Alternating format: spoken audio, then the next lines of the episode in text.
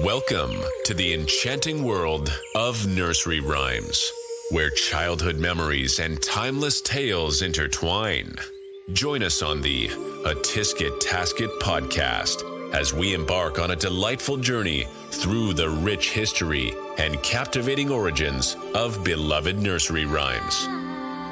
Tune in for an exploration that will delight nursery rhyme enthusiasts and folklore aficionados alike. And now, your host, Gina.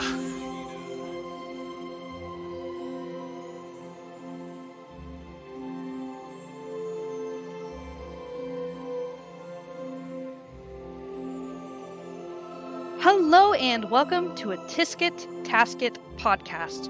I'm your host Gina, and today we will be talking about episode number 37, in which I'll be talking about death and nursery rhymes.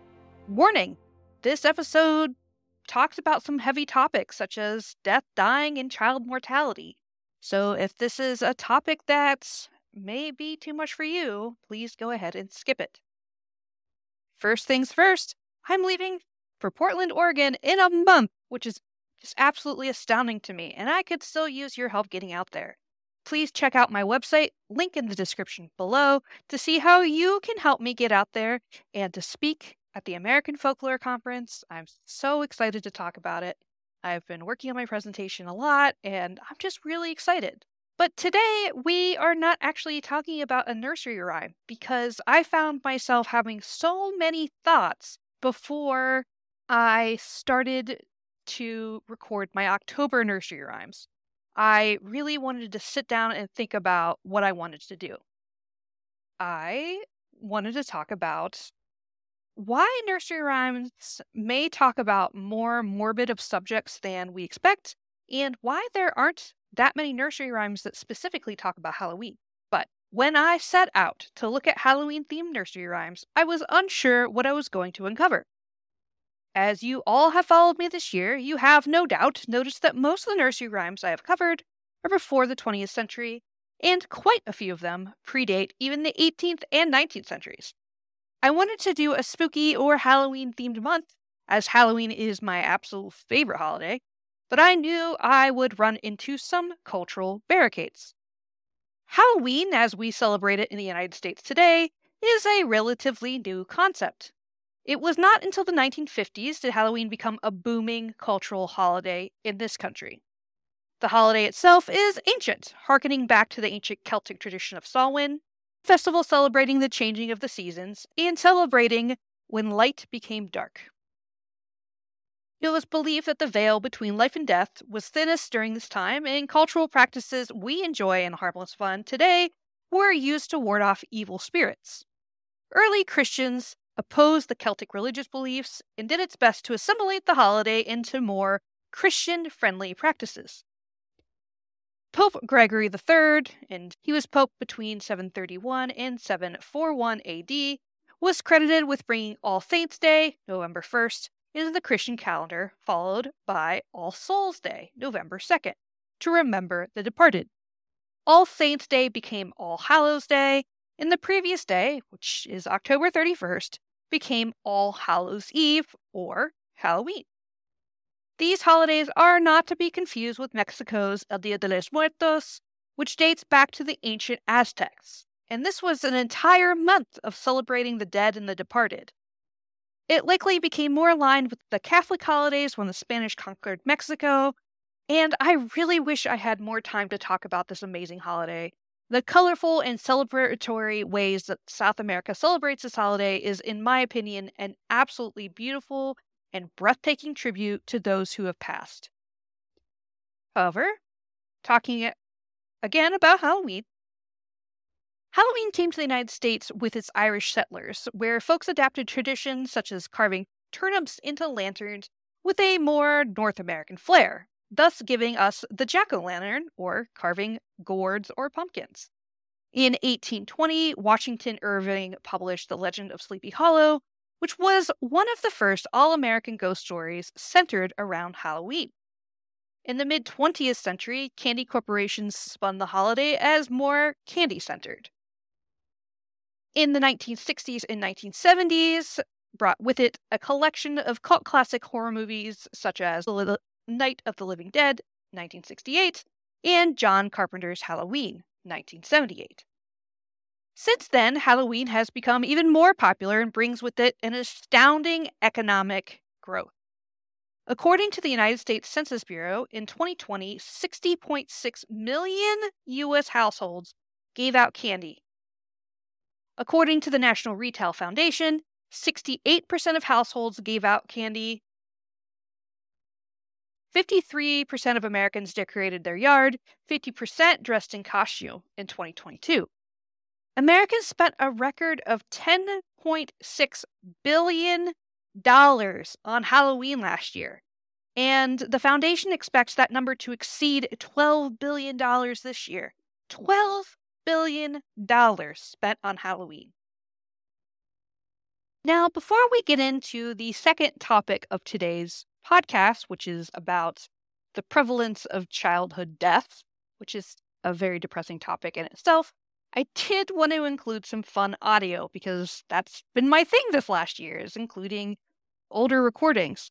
So today I'm going to play you the song Halloween by Guy Lombardo and his Royal Canadians, Bill Flanagan and the Lombardo Trio, and Harold Arlen and Ralph Blane. And this is from 1950s Decca Records. For those of you who know me personally, I think the the name Guy Lombardo made me laugh. For those of you who know my husband, but this song is called Halloween, and it is a fun, uplifting song about the holiday. And it just goes to show you that this is right around the time in the United States that this holiday became started to become very popular culturally. And for those of you who have watched the show Mystery Science Theater 3000, or as now it's known as RiffTrax, there are some hilarious Halloween themed short that the guys riff about from around the same era. So if you really want some quote unquote vintage fun, go ahead and Google Halloween RiffTrax, and that will also make you laugh. But here, let's go ahead and listen to the 1950s Decca record Halloween.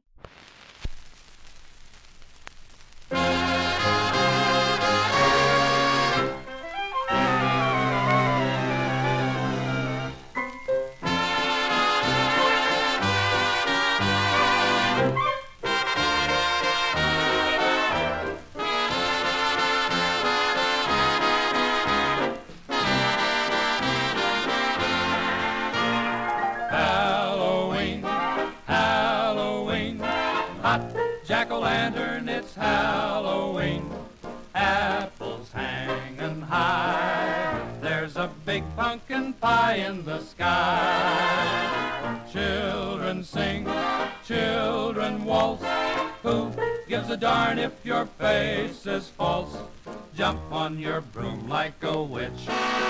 Go and toss all your gloom in the ditch. Go out on the street for a trick or a treat. You're a cinch to strike it rich. Halloween. Holidays fall between the night of All Hallows. So light up the tallow and make it a bright Halloween.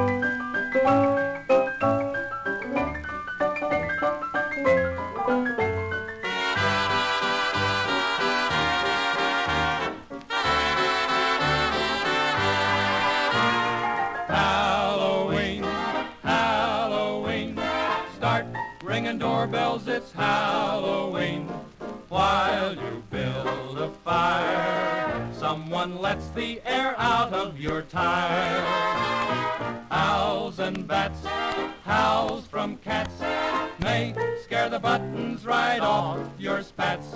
Don't be afraid of a ghost, for the ghost may be merely your host. Go out on the street for a trick or a treat. It's the same from coast to coast.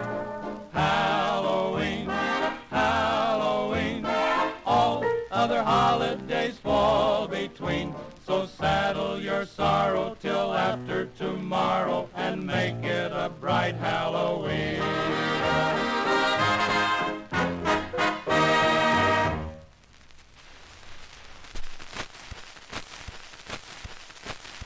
Now, what does all of this have to do with nursery rhymes? Well, I haven't found any singular nursery rhyme that deals with Halloween. However, a surprising number of rhymes do talk about death or dying or the preservation of a body.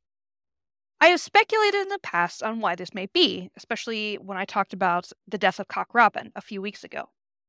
My theory is that death was such a prevalent part of everyday culture that it only made sense that it would be incorporated into nursery rhymes. Looking at morality statistics from the Human Morality Database, HMD, the world's leading scientific data resource on mortality in developed countries, scientists can track child mortality rates all the way back to around the mid 18th century, which I, I, find kind of interesting because a lot of the nursery rhymes that we do talk about are from around that time. In Sweden, for example, between 1750 and 1780, 40% of children died before the age of 15. 40. In Bavaria, which is now known as Germany, as well as France, around the same time, the statistic goes up to 45%. So almost half of the world's children died before the age 15. And this is around the mid to late 18th century. The HMD reports that, that on average, a couple would have between five and seven children, which means that most parents saw at least one of their children die. If you are interested in learning more about mortality rates from periods even earlier than this, check out my reference section. I have a link in, in the reference section, and there are some very interesting graphs and interesting anthropology studies that I link to. In any case, to quote authors Roser, Ritchie, and Dadonaite in their 2019 article, no matter where in the world a child was born, about half of them died. The, the numbers are still scary today. It's estimated that 14,000 children between the ages of 0 and 4 years die daily. 14,000. The authors continue their article speculating on why these mortality numbers are so high, they share some of the same hypotheses that I have, including the common practice of bloodletting being seen as a viable medical practice, as well as child labor, as well as med- the lack of medical care and environmental issues, among a number of other theories. But the sad fact remains that child mortality rate is still higher than many may believe. Even as recently as 1950, now this is the decade where my parents were born, one out of four children died before puberty. But don't let all of these statistics scare you. The global rate has declined. Child mortality rate is at an all time low at just 4%, which the authors call the progress against child mortality is, for me, one of the greatest achievements in humanity. I mm-hmm. have not even scratched the surface with this topic. I haven't covered mortality rates in conjunction with the Industrial Revolution and child labor, for example. Mm-hmm. However, the overall point I want to make with this is that while we may have the luxury of seeing most, if not all, of our children grow up to maturity, this hasn't always been, even in the last century. Is it any wonder then that death and dying was a topic in a child's rhyme? So, this week I just wanted to share with you some facts about the history of Halloween and why it's spooky season now, as well as some facts and figures behind mortality. And combining the two, I really wanted to do a theme month because, again, Halloween is my favorite holiday, and I really respect the celebration of those who came before us. And so, in the month of October, I'd like to take a look at nursery rhymes children in children's songs that talk about some of these more gruesome topics. I haven't quite picked out which ones I'm going to talk about yet, but stay tuned because I think it's going to be the most interesting month I've covered yet. But as always, stay tuned where I continue to talk and research and look at the weirdness. Thank you for listening to a Tisket Tasket podcast. We hope you learned something valuable today. Be sure to subscribe wherever you heard this podcast so you never miss a future episode. If you found value in today's content, please share with others and consider leaving a review. Also, follow Gina on all social media platforms, and we'll see you next time.